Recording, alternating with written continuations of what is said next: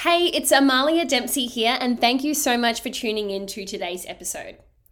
I've noticed one thing that separates those who succeed with their horse in a way where they are both happy and those who constantly struggle and seem to always be having issues with their horse.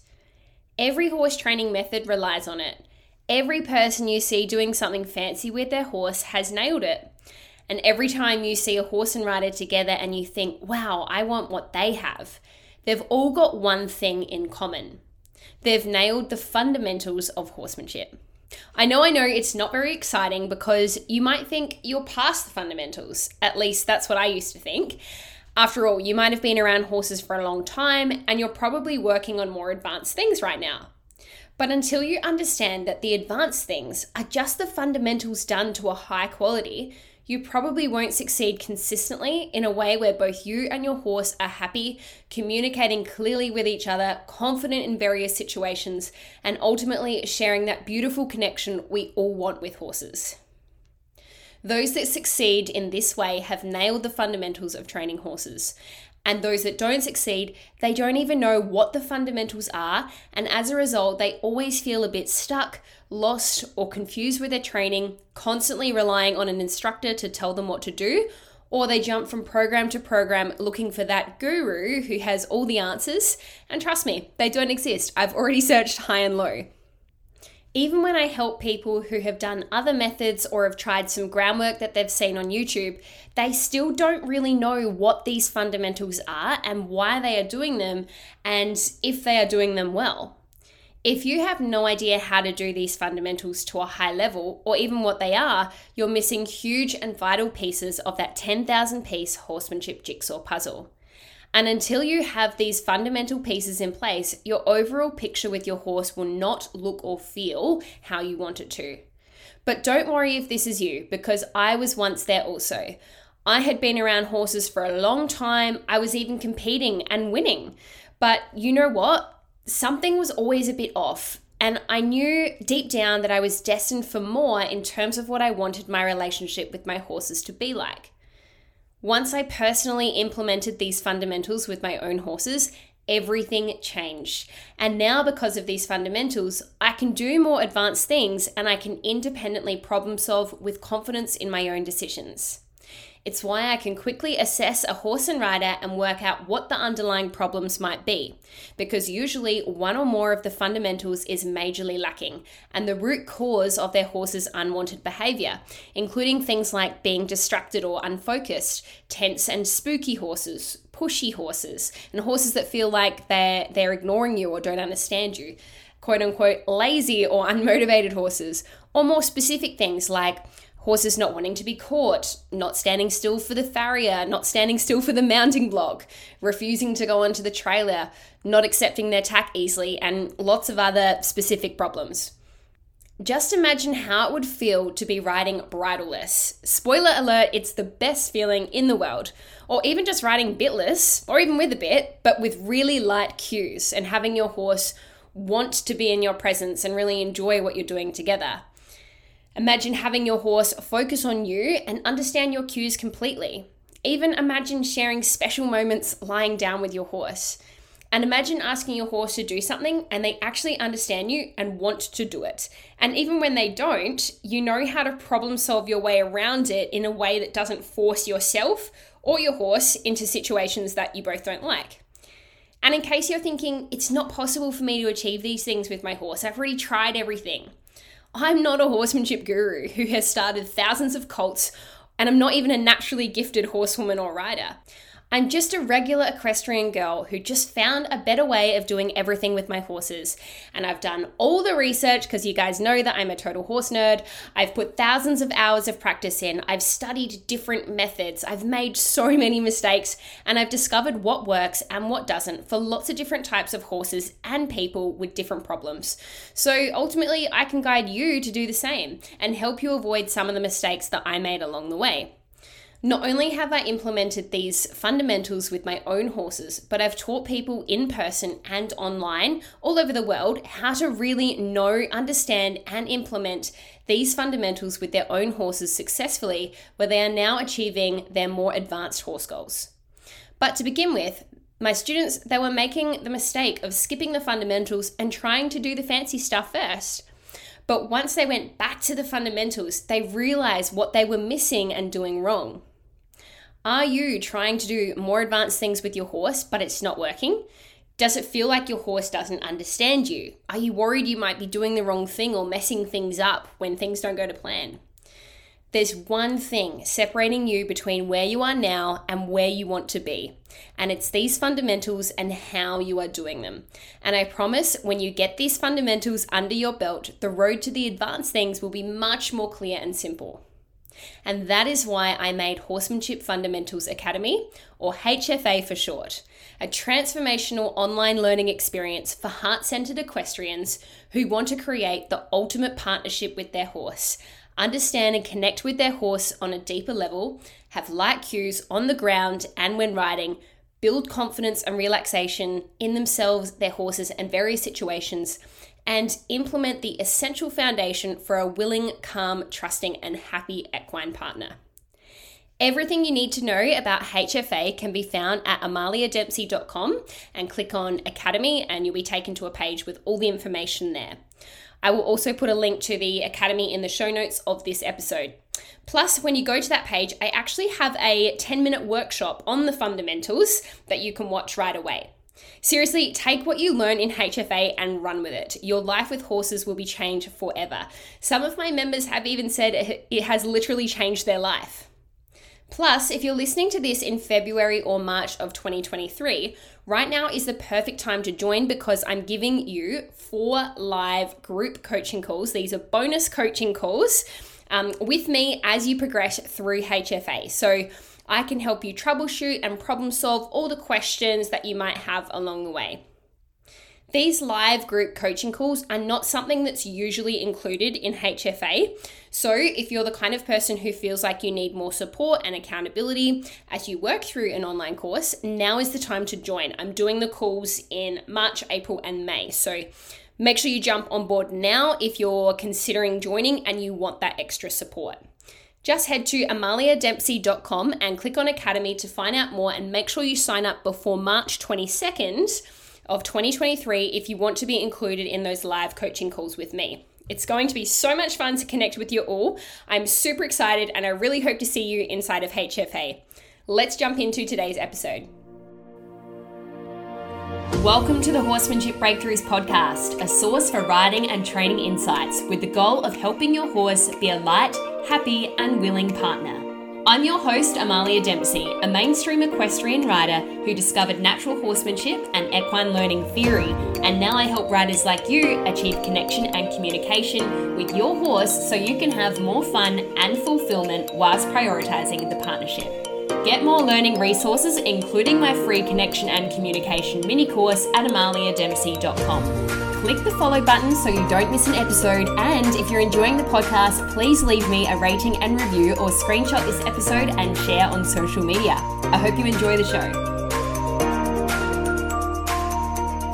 Welcome to episode 50 of the Horsemanship Breakthroughs podcast How to Help Your Horse Be Calm, Confident, and Trusting, part two of the Horsemanship Fundamentals series. So, welcome to this three part Horsemanship Fundamentals series where I talk about the three fundamental pillars of horsemanship connection, confidence, and communication. And today is all about confidence. Before I jump into the confidence aspect, I just want to touch on the importance of the fundamentals. You know, I'm crazy about the fundamentals because well, you know, nine times out of 10, when I go out to um, teach a lesson, we're working on the fundamentals because usually the hole is there. Usually that's what we need to get better in order to move on to the more advanced things. And quite often, a lot of the people that I teach anyway are people who are new to horsemanship. Perhaps they've had a background in equestrian or competing or more traditional ways of being around horses, and now they're curious about perhaps having a deeper relationship with their horse and having more clear communication and and having a little bit more of a kind of deep and fulfilling experience with their horse, right? It's no longer about winning ribbons and um, looking the best and that kind of thing. They want something that's more meaningful and they've connected with that deeper reason as to why they have horses in the first place, which, you know, is usually about connecting with another being. So, I am a bit of a self development nerd, um, and I, I really like quotes, like positive quotes, inspiring quotes, quotes about self development. And I've actually found some to do with the fundamentals because it's not just to do with horsemanship, it's to do with life, it's to do with business, it's to do with career, it's to do, it's to do with everything. You know, there's fundamentals in every area of our lives. So, I found some pretty cool quotes that I want to share with you. The first one is, by Michael Jordan. Um, and it goes Get the fundamentals down, and the level of everything you do will rise. And I can totally relate to this because I feel like um, everything that I do with my horses now, having established these fundamentals, it just it feels so much better for me and the horses. I can move on to more advanced things more easily, um, and it just everything feels elevated, right? I also feel like when I when I get my students to a level where they have these fundamentals in place, I mean, don't get me wrong, we're always going back to readdress some fundamentals, and the fundamentals are always we're always sort of working on them to some extent. Um, but once they're fairly established, I feel like our we can get so much so much more done in our lessons in terms of we can move on to kind of like more exciting things because those fundamentals are in place. The next quote, also by Michael Jordan. He was obviously all about the fundamentals and obviously a very successful sporting person, so kind of makes sense. Winners don't just learn the fundamentals, they master them. You have to monitor your fundamentals constantly before the only thing that changes will be your attention to them.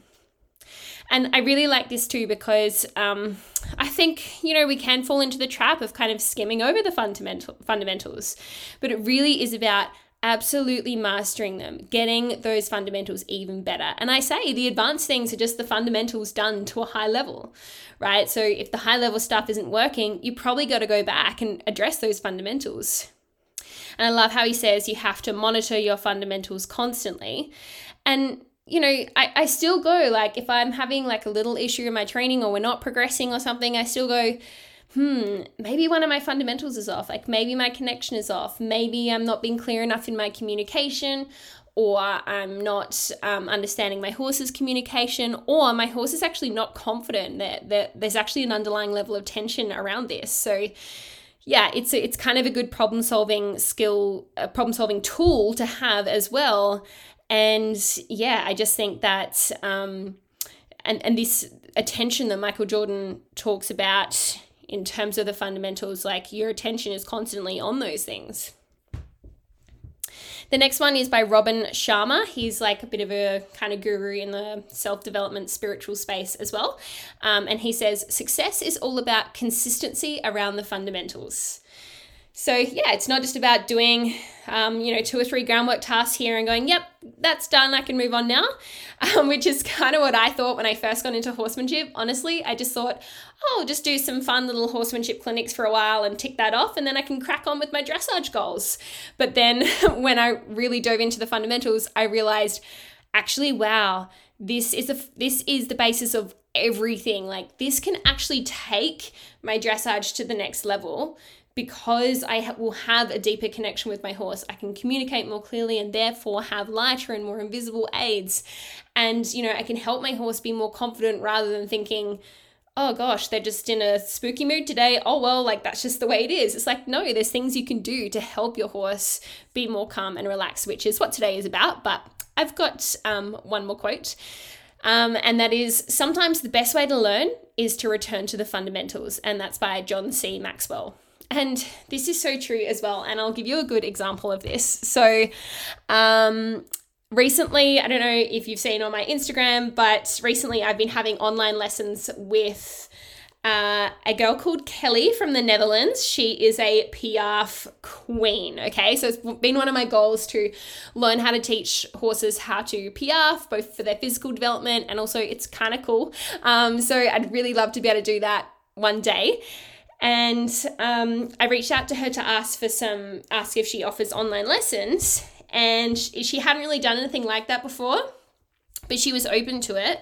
But she was, I felt like a little bit of skepticism from her as well. She was like, Oh, just so you know though, uh, we might not actually be working on the Piaffe because the Piaffe really comes down to good fundamentals.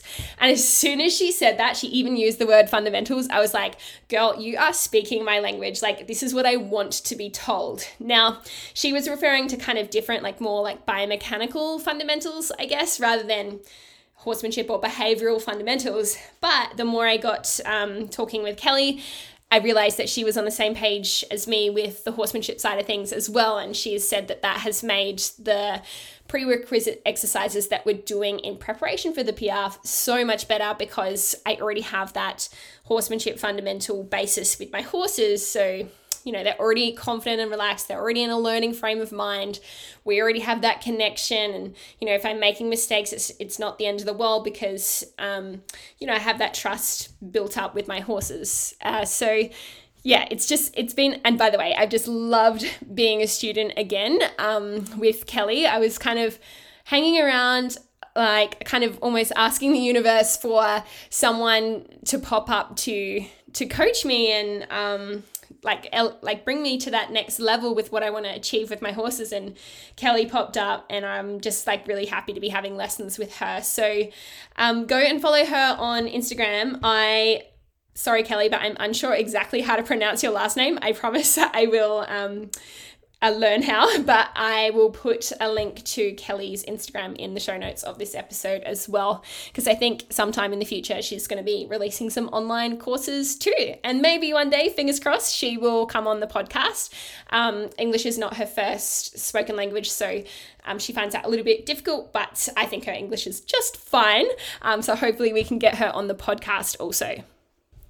The last thing I want to say about the fundamentals before we dive into everything about confidence is that little quote. I actually did a search for it before because I've seen it in multiple areas, but I literally could not find it when I Googled. So I'm just going to give you my regurgitation of, of that quote. And that is that beginners want to learn intermediate things, intermediates, they want to learn advanced things. But advanced people want to refine the basics. Okay, so hopefully I haven't butchered that quote, but basically, it's it's so true. So, you know, you see people like always wanting to um, achieve that next thing and like do the fancy tricks and you know like me wanting to do the Piaffe and then realizing oh actually I've got to go back to those fundamentals so I think the reason why this is the case is because the advanced people, the people who have reached that level um, of expertise in their field, they realize that it is all about those fundamental things. It's not about the fancy stuff. Um, an analogy that I can think of I don't know, like this isn't a perfect analogy, but um, so when my husband and I we went on our honeymoon to Vietnam, um, Cambodia, and Laos, and we stayed in some really nice, fancy hotels. And every hotel had a buffet breakfast, right? And at the start, I think we were away for like three and a half weeks, and at the start, we were having pancakes and bacon and eggs and like all the trimmings, all the bells and whistles. We were just like stuffed full. And then, um, so that's akin to wanting to do all the fancy kind of cool advanced stuff.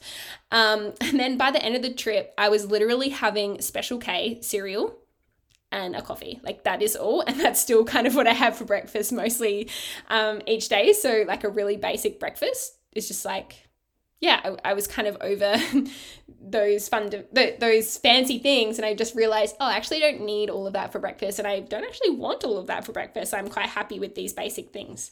Um, not a perfect analogy, but hopefully you can get the gist of that. Okay, let's dive into everything to do with the fundamental of confidence. So, I am going to talk about um, what my ideal picture of confidence and relaxation is in a horse, uh, my definitions of confidence with horses, the nine common mistakes I see people making when they're trying to help their horse be confident and relaxed, how to help your horse be confident and relaxed, including the five plus three techniques to have in your confidence and relaxation toolkit.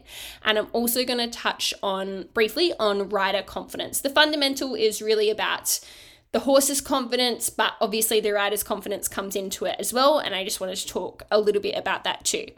So, my intention for this episode is for you as a listener to understand the importance of developing confidence and relaxation in your horse as a fundamental of horsemanship and the basis for everything that you do with your horse.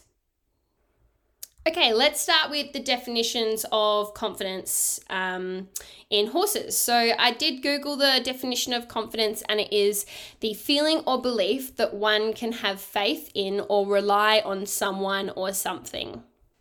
So, my definition of confidence in horses is the ability for the horse to remain calm in a variety of situations and environments. And when they do inevitably show worry about something, because, you know, they're horses, they're prey animals, they're going to be scared about stuff, that they are able to find a place of relaxation and calmness again with the guidance of their person.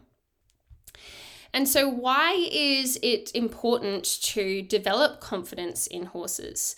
Well, as we know, horses are flight animals. They they will get scared of things. They're naturally skeptical, afraid of things because anything that is a, fre- a threat to their safety, it is in their best interest to flee from that. And when I say threat to their safety, it's a perceived threat. So a plastic bag floating in the wind is a perceived threat. You and I both know that it's completely harmless, but the horse doesn't know that, and it has served them for a long time as a species to err on the side of caution rather than be more curious and confident about those sorts of things. So, this creation of curiosity and confidence um, in horses is a fairly unnatural thing, right? Um, because th- this is not really how they are naturally. Um, however, in a domestic environment, with the things that we do with them, we owe it to our horses to help them be as confident and relaxed as possible because they will be in situations that otherwise will be quite threatening to their, that they will think is threatening to their safety and therefore create a level of stress in the horse that we ultimately would like to avoid or minimize if possible. How you approach scary situations with your horse specifically in a way that helps your horse helps your horse overcome their fear and come out of the other side of that situation relaxed and confident shows your horse that they can trust you. So, by going through the process of helping your horse transition from fear to curiosity to confidence and repeating that experience in different contexts, helps to cultivate trust because the horse has multiple built up experiences with you, helping them through situations where they're worried, but actually they turn out to be completely safe and comfortable. So they start to associate that comfort and safety with you, but only if you can guide them through in a way where they don't feel um, forced or pushed into it or like you're over facing them. So only if it's a positive overall positive experience in order to come to become more confident with that situation. I think it's also important for domesticated horses or horses in training, performance horses to have this experience of developing confidence in various contexts, um, such as First of all, being completely relaxed and confident with you as the human, you know, rubbing them all over, being in different areas of their body, with your tools, with your your equipment, you know, bridles, saddles, saddle pads, rugs, boots, anything that you might use on them, um, clippers, uh, fly masks, uh, hosing them down, anything that they are feeling on their bodies or that you're putting them inside like a float um, or a stable or whatever it might be. Um, it's kind of your responsibility to help them feel confident and relaxed with those things so they're not in this constant kind of fear state when you do use those things.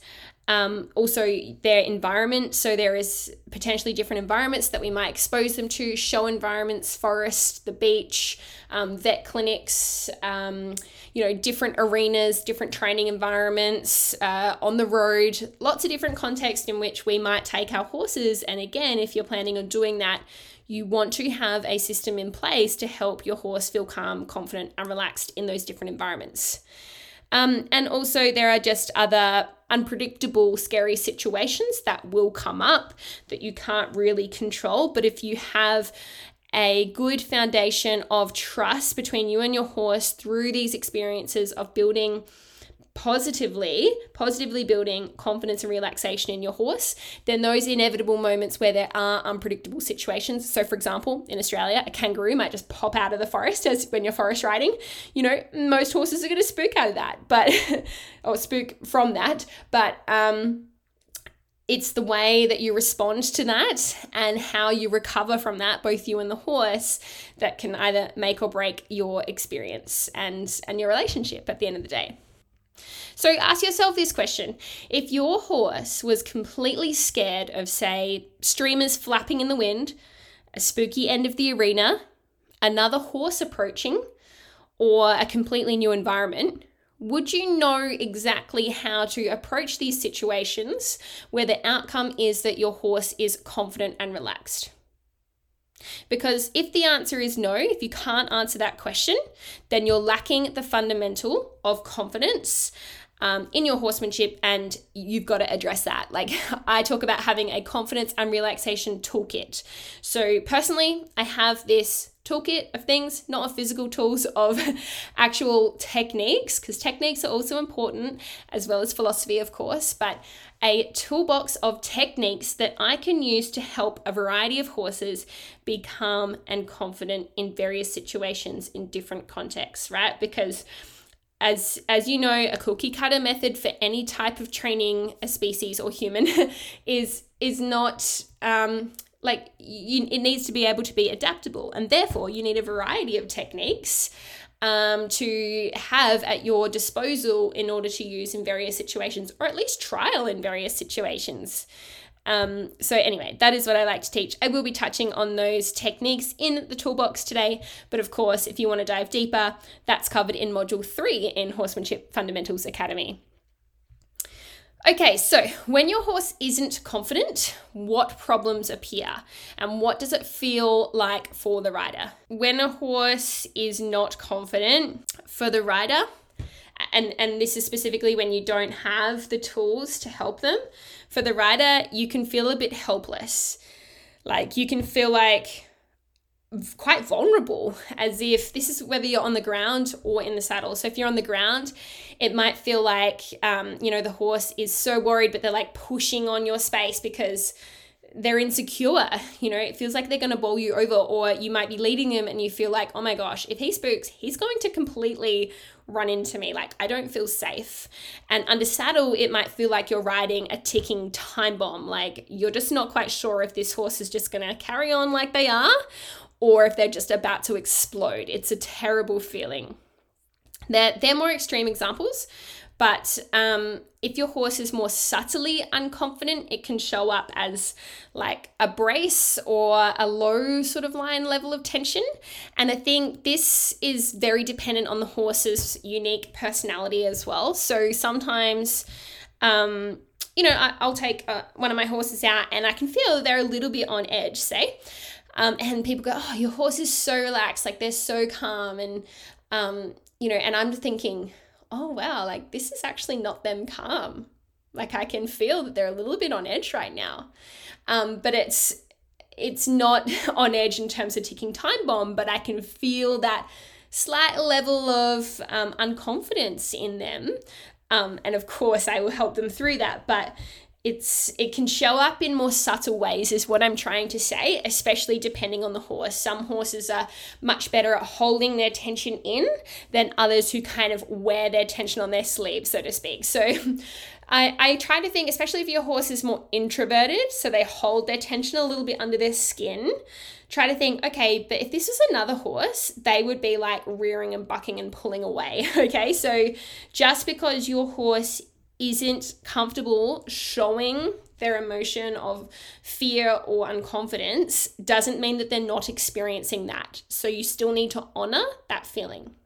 The other thing, the other problem that can appear if your horse is not confident and relaxed is that they can't learn effectively, right? So if you're in a fearful state, you're not in a good learning frame of mind. Um, conversely, as well, though, if you're too relaxed, this is also not a good learning frame of mind. Usually, the, the best kind of zone is like for learning is is that little bit of a stretch zone because remember learning is stressful to a certain extent so there will they're not going to be like completely zonked out and like you know asleep if if you're teaching them something. So don't feel bad if your horse is showing some signs of tension or frustration in training.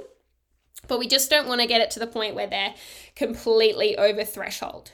Because you know when they're completely over threshold they're not going to be learning anything. They're just thinking about survival. The other problem that can happen if your horse is not confident is you lose your confidence. Because if you are constantly tiptoeing around a horse worried that they're going to um, overreact worried that they're going to spook or shy or um, you feel like you're going to be riding a ticking time bomb, it's not going to be enjoyable for you unless you're one of those crazy gung ho riders who are just like, yep, I love the feeling of being completely out of control. Um, which, you know, I still think we need to consider the horse's experience in this too. Um, yeah, I just think it's not going to be a pleasant experience and you're probably going to lose your confidence if your horse isn't confident. So, therefore, it's important that you learn how to teach your horse to be confident to help you be confident. Oh, gee, so many confidence in the one sentence. But anyway, um, so what is my ideal picture of confidence and relaxation in horses, and how do I know when I've got it? So I know that my horse is confident when they are mostly calm and relaxed when they are with me. And I say mostly because, like I've mentioned, they're horses, they're you know, there is a level of unpredictability both with horses and with their environment, um, with, with the environment. Um, but, you know, most of the time I feel like, yep, they're pretty chill with what we're doing and what I'm asking, etc. But when they are worried, I want to know that I can help them turn their fear into curiosity and then into confidence. So I almost kind of see it as like a, a fun challenge now in a way when I'm like, okay, this horse is getting a little bit worried, what can I do to help? Pull out those skills in my confidence and relaxation toolkit, pick whichever one I think is appropriate for the horse, and use that to help them find a place of relaxation again. My ideal picture of confidence and relaxation in horses also looks like the horse looking to me for guidance. And you may have heard this before, and it seems like such a, uh, it might seem like such a hard thing to achieve. Like, why would the horse look to you for guidance when they're worried? But once your horse has had multiple experiences overcoming scary situations in a way that you become their source of safety and that you guide them through that process to confidence, then they begin to trust you and they do start to look for you to you for guidance in difficult kind of circumstances. So much so that sometimes, you know, my horses will look at something, like, you know, they'll turn their head, ears pricked. What is that over there? And I will look at that thing, whatever it might be. Sometimes I can't see exactly what they're looking at, but I trust that horses can see and sense far more than what we can because they're they're more equipped at living in outside environments. So I trust that they're seeing something. But I, so I look and I really look. I'm like, could there be something that is life threatening over there? So I look. And then when I'm sure that there's not, and usually, of course, there's not, but um, I still want to believe them, believe my horse that they could could be seeing something potentially scary because sometimes they have, sometimes they've picked up a snake. Um, or a fox, or you know, something that could actually be threatening. So I do look and I give it a moment, and then I turn back to them and I sigh out and I just relax my body as if to say, I've checked that out. We're all good. It's nothing to be worried about. And the horse does the same thing. Not every single time, but you know, they might go, oh, she's okay with it. So I'm okay with it. Just quickly on that, also, a quick tip for you when your horse is worried about something, make sure that you stand between your horse and the scary thing. Because if you stand on the other side of your horse, your horse feels like they're in the vulnerable position. And I feel like when I am on the spooky side, I feel like I'm kind of protecting my horse and putting myself on the line before my horse, and I'm keeping myself safe because if the horse does escalate, they're not going to spook into me. So they feel it. I, I, I, don't know exactly why that works, but that's my interpretation of why it does. Um, And, and it has certainly helped me on my journey whenever I'm having to help a horse feel more calm and relaxed in that kind of situation. Okay, let's talk about the nine common mistakes that I see uh, people making when they're trying to help their horse be confident and relaxed or when their horse is afraid of something. So, the first and probably the biggest mistake that I see is people over facing their horse. Or worse, forcefully pushing their horse towards something that they are afraid of. And this is definitely still embedded in the equestrian culture. You know, like show them who's boss, make them do it, push them through. Um, and I have to say, it's because it works. You can push a horse that they're very uh, moldable, they're very gullible in a way. Um, but it's not my preference to do that because it's about the experience. I, I don't want my horse to feel like I'm going to push them into something that they don't like. So imagine this. Let's use the example of snakes since that has come up. imagine you are terrified of snakes, which, you know, you probably are because most people are.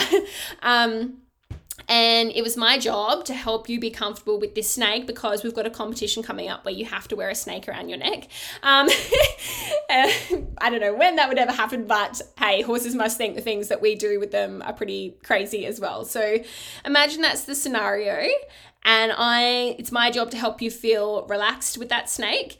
And you walk towards it, and I feel you hesitate. And in that moment that you hesitate, I start pushing on your back, getting behind you, and really trying to force you towards the snake. What are you most likely to do? You are most likely to push back against me. And you're also probably going to be thinking, oh my gosh, this person is I, I cannot trust this person. Like, I'm worried about this and I'm telling them I'm worried, whether that's through, like, horses will tell you through their body language, um, but you know humans will say hey stop i'm really scared about this. And if you as the trainer keep pushing imagine how much that's going to damage your relationship and potentially create trauma for that person. So I actually prefer to, when the horse first tells me I'm not okay, I actually rather wait in that situation. But I'm not going to go too much into the techniques yet because that's the next thing that, that, I'm going to talk about. Let's just stick to the um, mistakes. Otherwise, I'll be talking for hours and hours and hours about confidence. So, First mistake, over facing, pushing your horse towards something that they're scared of. And when I say over facing, I'm talking about um, uh, skipping too many steps. So, uh, going straight to the end result that you want rather than meeting the horse exactly where they are at. So, for example, let's say that you wanted to be able to ride with a tarp holding a tarp up over your head and flapping it around as you're cantering around the arena riding with one hand, which you will see me do on my Instagram with both of my horses. It was a long time ago, probably like two or three years ago. Um, but it was a little challenge I did to help my horses be confident with that. Uh, oh, actually, I think there's one of me doing it completely bridleless as well. But anyway, I did not start there. I did not go, let's see what happens when I'm riding bridleless and I hold a tarp above my head and flap it around because that would be over facing my horse. My horse is very likely to to overreact in that situation. So you've got to break it down. You've got to I had to start with a much smaller step than that in order to gradually build my comfort the horse's confidence to the point where they were able to tolerate and be confident with that kind of stimulus. The second mistake I see is people missing the little worries. And those little worries, they add up over time to big explosions. Okay, so this is often talked about as trigger stacking in psychology. Um, and you might have heard that in the horsemanship space as well, perhaps with the cup analogy. And if you're not familiar with that, let me briefly ex- explain it. So imagine that you've got a cup, an empty cup, and I've got a water bottle and I'm going to be pouring water into that cup whenever I have a little bit of worry. Okay, so and everyone's cup size is a little bit different. So, um, you know, the horse might be worried about leaving their friends in the paddock, so we pour a little bit of water in.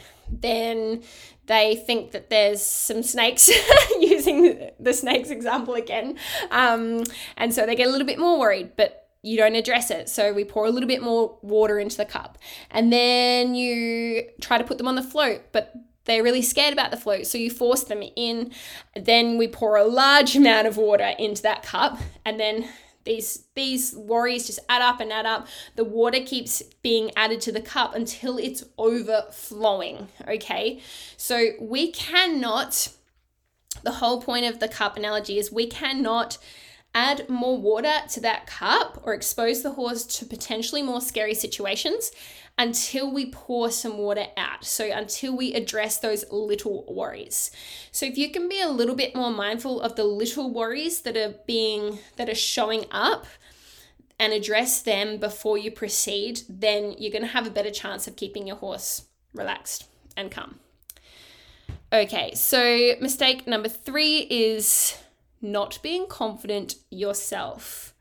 Okay, so horses, I, I think this really depends on the horse as well because some horses are um, more susceptible to this than others, especially young horses or horses who have previously had bad experiences.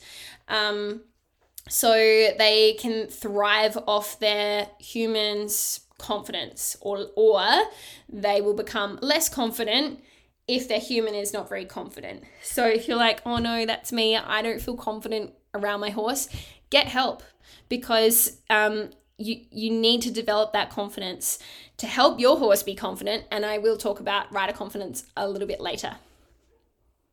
The fourth mistake is not adapting to the individual horse.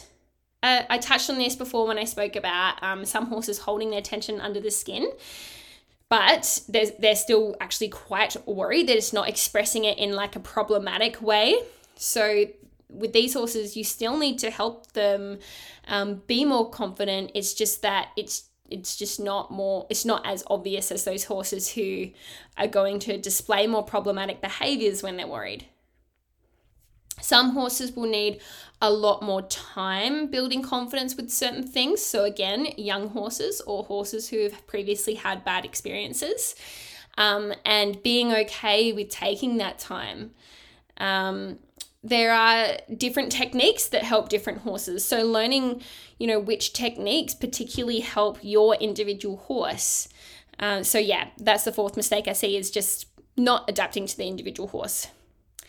The fifth mistake I see when people are trying to help their horse be confident and relaxed is human type thinking around situations, as in thinking, oh, but they've seen a thousand um, 44 gallon drums before, so they should be fine with this one. You know, like thinking that the horse has had that experience, so they should be fine the next time. And that's just not how it works. We even know this when, you know, you might go around the arena to the left, say, so the horse is seeing a spooky object out of one eye the whole time. And then you go the other way and suddenly the spooky object is scary again. And it's and a human human thinking is we can generalize. We can say, "Oh, it's the same barrel when we go this way as it is when we go that way." But horses don't think like that. It's a, it's a completely different experience for them when they view it out of their left eye versus their right eye. The same with different situations. Oh, my horse has had a, their first show now, so they'll be fine in all shows going forwards. No, every show might be different. There's different elements that could potentially make them less confident depending on that scenario. So, yeah, I just think we need to believe our horses whenever they tell us that they're worried and not just assume, oh, but they've done this before, so they should be fine. So, treat every day, every experience as a fresh start and um, understand that it's it, your horse is doesn't think like us. They don't think, oh, yep, I've done that, so I'm okay with it now. They're re- very much in the moment and assessing and analyzing things in the moment as to whether they are a threat to their safety. So you need to believe them and honor their feelings when they show you that they're worried, even if they have been exposed to that thing or environment before. The sixth mistake I see is people hoping that their horse will one day never spook, never show worry, basically be bomb proof. And I really don't think this is possible without, you know, shutting a horse down and which has its own own problems in itself, but we are riding horses. Like they are going to spook. they are going to be worried about stuff. Like that should not be, in my opinion, the end goal, just to have a horse who like never is worried about anything because A, I think it's really unachievable. Um, and B, I think if that is your wish, if that's what you're hoping for, perhaps it's your confidence that needs more work because it sounds like you're afraid of those things popping up, but they are inevitable. So it's perhaps more your approach and your um, coping of those situations that needs work rather than wishing that one day the horse will never do those things. That doesn't mean that you shouldn't help your horse be more confident and relaxed because there's certainly things you can do to help with that. But just understand that even if you do all of those things, your horse will still have days where they're worried about stuff, and that is okay. They are a horse. The seventh mistake is taking it personal when their horse does spook or get worried. So, um, you know, thinking like, oh my gosh, I thought my horse trusted me, therefore they would never spook. Or, oh my gosh, my horse spooked, that means I'm a terrible trainer. Um, no, it's okay. Again, the horses they're going to be worried about things. It's more about your approach and how you deal with that.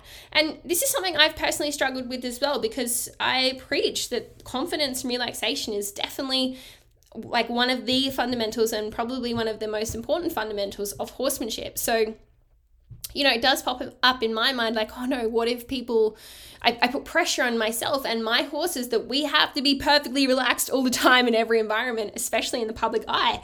And then I realized, no, actually, that's not the case. I think what's more important is that if and when those situations inevitably do come up, the way I conduct myself and the way I handle that situation is more a representation of how I train rather than my horses being like robots that never spook or anything like that, right? So um, try not to take it so personally if uh, your horse does do these things, especially in public. The eighth mistake I see is going through the groundwork motions. So just thinking, oh, yep. Um, well, I saw these three exercises on YouTube, and they said that these exercises are the best ones for keeping a horse calm, and I'm just going to do them whenever my horse is worried.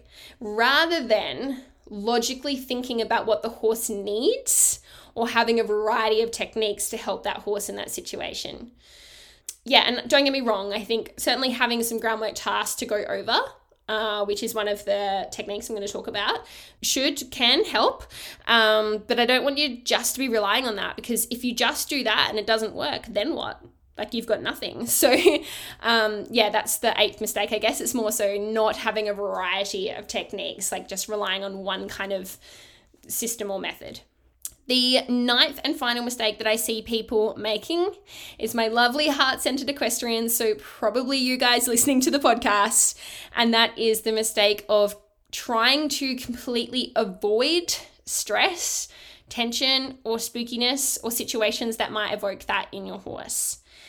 Because avoiding these situations is not going to help your horse. Okay, so going back to the snake analogy, if my goal was to help you be confident with snakes, if we never actually you know took steps towards that you're never going to be confident with snakes. Um, but at the same time if we never did it i could keep you wrapped up in a cozy comfortable bubble and you'll never be stressed and i'll feel good about that. But that is not life right? If we want our horses to be really well-rounded confident calm horses who are well prepared for their life as a riding horse, essentially, then it's our responsibility to progressively and systematically expose them to those things that could potentially make them worried. But again, it's all about how you approach it and help them to be help them to have a positive experience with that where the other side they are more relaxed and confident. So try not to avoid completely those stressful situations but think about the steps that you can take towards them. So it certainly can be done in a way where you're not throwing them in the deep end. And, and that's the way that I would um, recommend is gradually shaping out those small steps towards confidence and relaxation. I'm Sarah from South Australia, I recently joined HFA because I've got a newly trained horse and I want to develop that positive relationship built on trust and confidence um, that will transfer into the saddle. Um, I really enjoy being part of the HFA community because it's encouraging and positive, and the content is really easy to follow, clear and logical. You actually understand the reason for doing something or not doing something, um, which makes all the difference. And I haven't been um, a subscriber for long, but I'm already seeing really great results in that I'm so much more aware of my horse's behavior and my behavior uh, with my horse and around my horse, and how important it is to nail the basics and the fundamentals um, so that everything else kind of falls into place later on. So, yeah, really enjoying it. Um, couldn't recommend it more highly. Okay, so how to help your horse be confident and relaxed including the five plus three techniques to have in your toolkit. And the reason why I say five plus three is because the five techniques that I'm going to talk about, they are um, a part of equine learning theory. They are they're like scientific principles. You can look them up and learn about them more. Um, and the plus three are things that like they're not included in the scientific equine learning theory, but they're little. Oh, I suppose one of them is, but they're more things that I would encourage you to do on top of these techniques, and they're things that have helped me in my own journey with my own horses and with my students. Okay, so these five techniques plus three, they are the confidence and relaxation toolkit. And this is everything that I teach in module three of HFA. And of course, if you want to dive into that more, you can sign up to HFA to do that. But I'm just going to briefly touch on each of these techniques just to give you an idea of what they are and how you might be able to use them with your horse. From all the research that I've done, studying lots of different methods, reading lots of books, going to lots of clinics, listening to other trainers, interviewing other trainers, etc., um, there these techniques, like I haven't seen anything outside of these techniques. So every single horse trainer in the world that teaches people how to help their horse be relaxed uses one or more of these techniques that I'm about to share with you. They might word it differently or have a different explanation as to exactly what they're doing, but these are the overarching principles on how to help a horse be relaxed and confident, whether it's with a specific object or an environment or some kind of unique context. Now, um, I say that with confidence, but if there is someone out there who has a different technique that I have not heard of, um, then we can create a whole new category. That is fine. But most of the time, the techniques that horse people use to help their horses be calm or confident falls into one or more of these categories. So listen closely. So the first one, and probably the most important one, the most important technique, is technically what's called systematic desensitization or in like like kind of layman's terms and you you've probably heard of this before approach and retreat so i'm going to call it approach and retreat going forwards just because um, well desensitization has a bit of a bad stigma around it to be honest because there are uh, there's a real spectrum of ways people say they do desensitization um, and i like to I prefer to say that I'm helping to build the horse's confidence and relaxation. The technique that I'm using is approach and retreat. Approach and retreat is basically where you would um, a- approach a scary object or have the scary object approach your horse and then retreat. Now, the timing of the retreat is very important. Some trainers will choose to retreat only when the horse has shown that they will stand still or that they are no longer worried about that thing. Um, in the early stages of developing this confidence and relaxation with a new item or situation, I will retreat when the horse shows me that they're worried.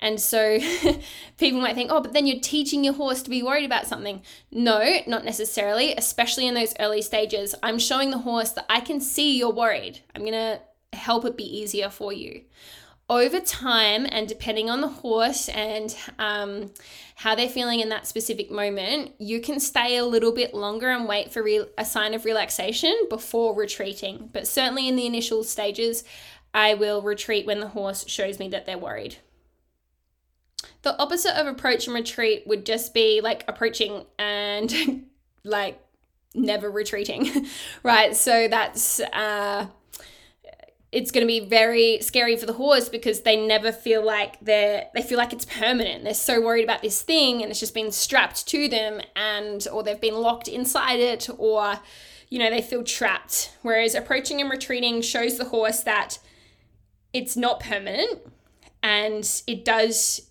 go away and it's not something to be afraid of. Gradually over time, you can start approaching with different intensities. So, a little bit faster, or you can increase the duration of that item being like placed on their body or being within the vicinity of the spooky item. Um, and, and gradually work on that. But the key is it's gradual, right? So we're taking small steps and we're only changing kind of like one criteria at a time in terms of we're either working on the intensity, the duration, we're working on the location, like on their body, or the, the closeness, the distance to the, the spooky object. Um, so, yeah, this approach and retreat is such a valuable technique to have because it applies to so many different situations and really is probably the bulk of how I help a horse be confident and relaxed because it kind of it does feed a little bit into the, some of the other techniques as well. Um, but it's yeah, it's probably the the most essential one to learn. But I still recommend you learn the others as well.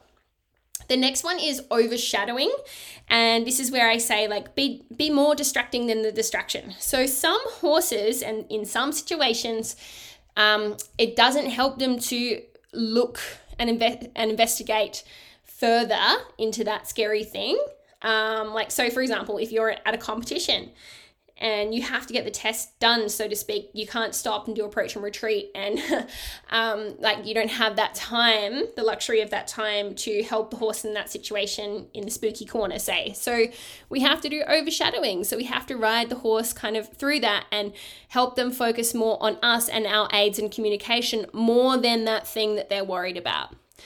Now, this is in another context as well, where you will hear trainers that say, "Don't let them, don't let them look at it. Like, do some, do these groundwork tasks. Um, get them really focused on you, and then they'll forget about what it is that they're worried about in the environment. And this can certainly help as well. And sometimes I use this when I have given the horse the opportunity to look at the scary thing. Maybe I've done a little bit of approach and retreat and they're better, but they're still not 100%. So I might do a little bit of overshadowing where I, I help them focus on me for a little bit, take their mind off that scary thing, and then I might go back to approaching and retreating.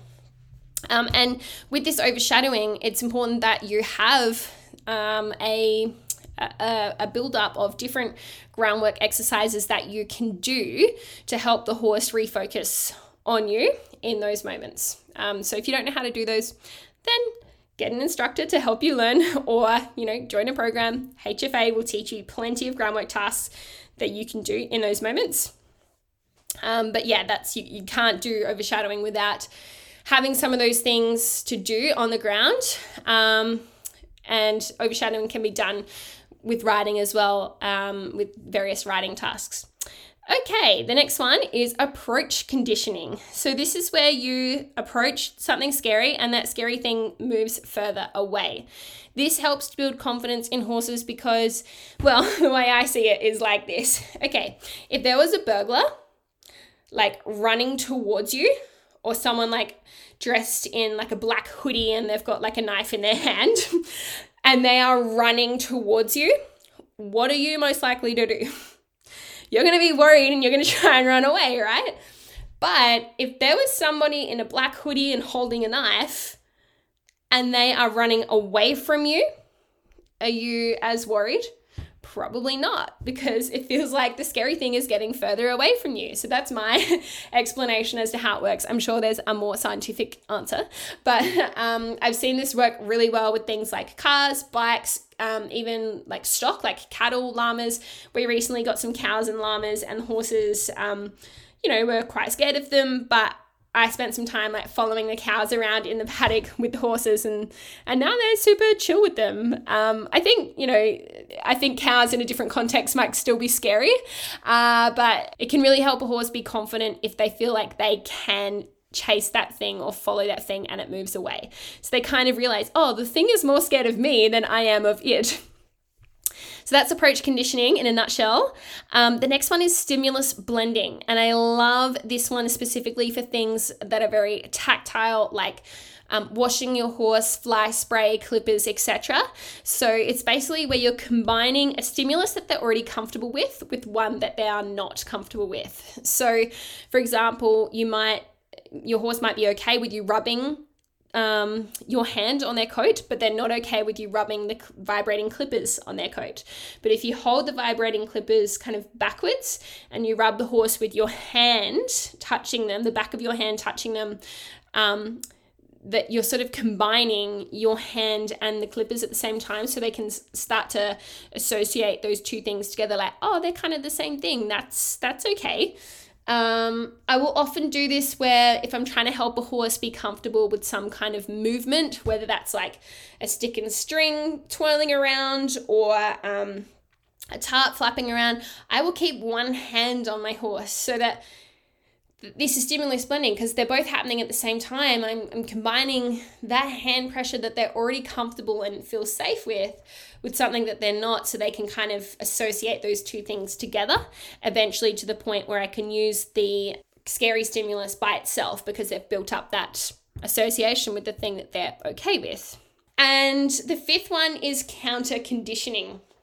So, this is where you are making a potentially scary or negative experience a positive one through things that the horse likes, like using treats or scratches. Um, they're probably the two main ones that I would use. So they're starting to associate that thing with the thing that they don't like. So, you know, I might reward my horses with food when they become curious about the spooky thing that they were worried about. Um, or you know you might use molasses water in your like a fake wormer so that you're counter conditioning the worming process. You might give your horse scratches and and massage them when you're on the mounting block. So you're counter conditioning the mounting block which perhaps they were not comfortable with but now they're starting to associate it with something more positive because you scratch and massage them and it feels good to be around the mounting block. So, counter conditioning can be a fantastic tool for helping your horse be confident and relaxed because you're physically like changing, you're literally changing their mind um, about it being something that they don't like to something that they love. Now, the plus three techniques to have in your toolkit the first one is really boring, I'm sorry, but it's just waiting. Sometimes I think we get too much in our horse's way, and sometimes we just need to wait for our horse to regulate their own emotions before we proceed. So, this might look like you're walking to the arena and the horse stops and looks at something, and you just wait and you allow the horse to just process that thing that they're worried about and realize that they're all good, and then you can walk on. so, yeah, just giving your horse that extra time. And I think waiting and being a little bit more patient throughout this process of helping your horse be confident and relaxed can really help your horse, um, can help speed up the process, really. It's one of my sayings slow down to speed up, because I think the more you can wait and be patient in this process, the more the horse feels like that they can trust you because you're not going to rush or force them um, to that place where they don't want to be. The second plus three technique is um, somewhat controversial because I know some people would disagree, but that is this concept of asking for permission. Now, you can call it what you like, but basically, my definition of asking for permission is just allowing that horse to sniff um, or approach the thing that I would like them that I would like to use on them, say, before I just put it on them. So, for example, before I put a saddle pad on, um, especially a young horse or a horse that's green, um, I'll allow them to sniff that saddle pad first before and investigate it before I just throw it on their back. You know, imagine if I just came up to you and just put something on your back without showing you at first. Like I just think we owe it to our horses to to show them, to metaphorically ask for permission before we use potentially scary things on them.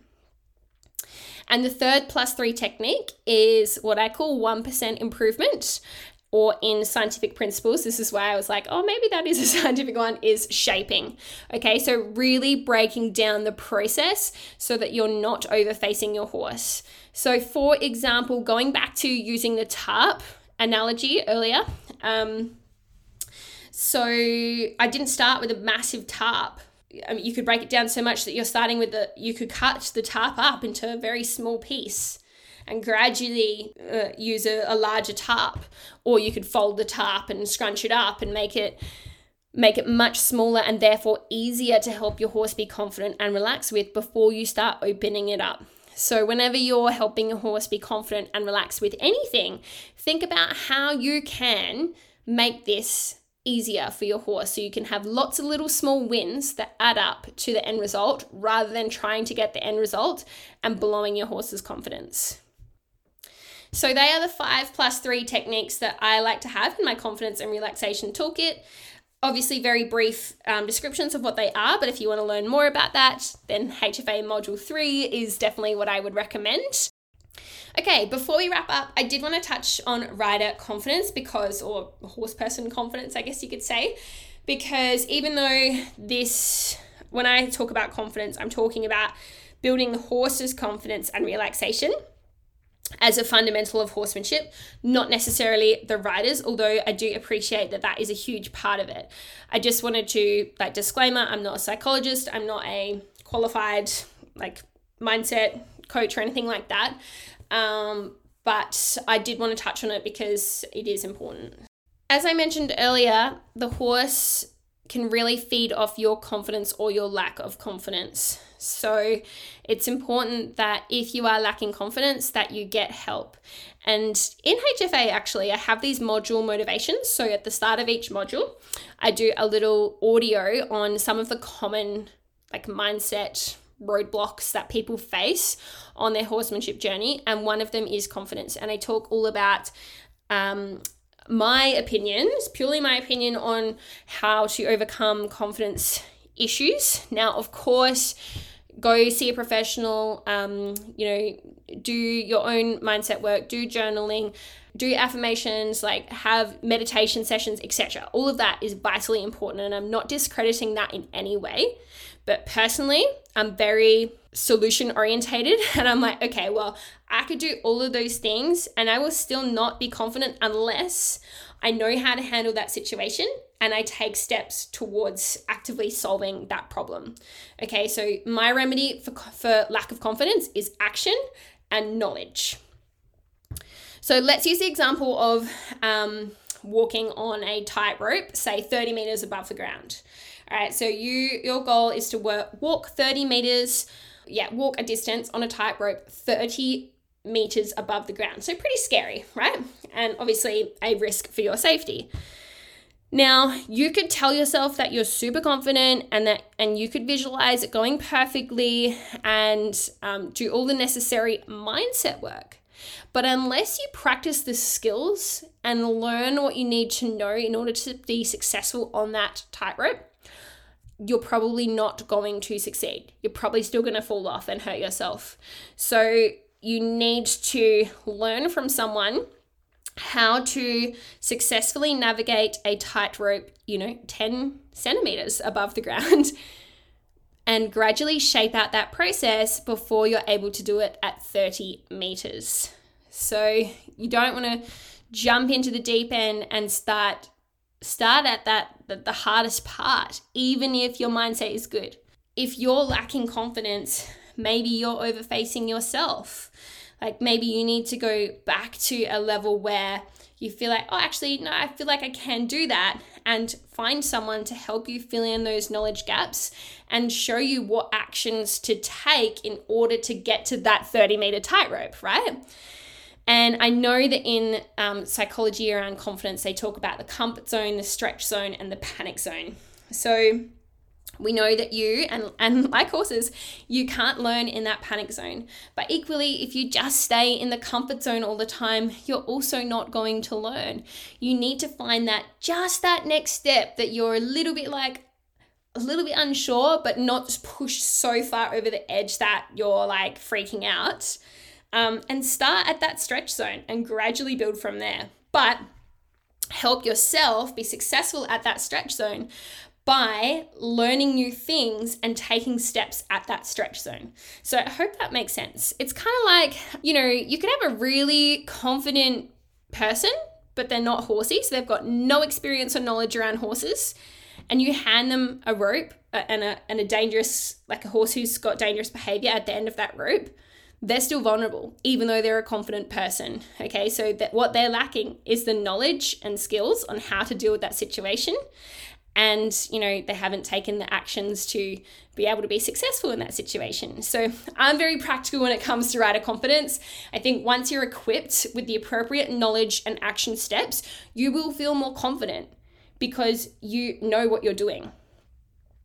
Anyway, um, that's just my two cents on rider confidence.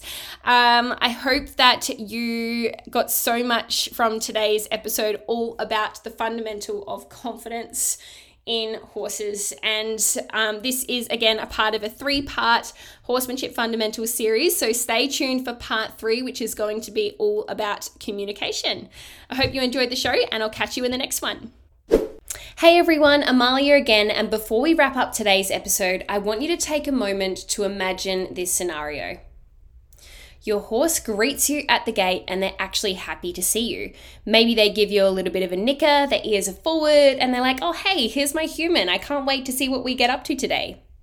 You can take your horse anywhere and they don't pull, push, or call out to their friends. They're focused on you and you can communicate clearly with each other in various situations. You can read your horse's body language and your horse understands you. You're connected on a deeper level.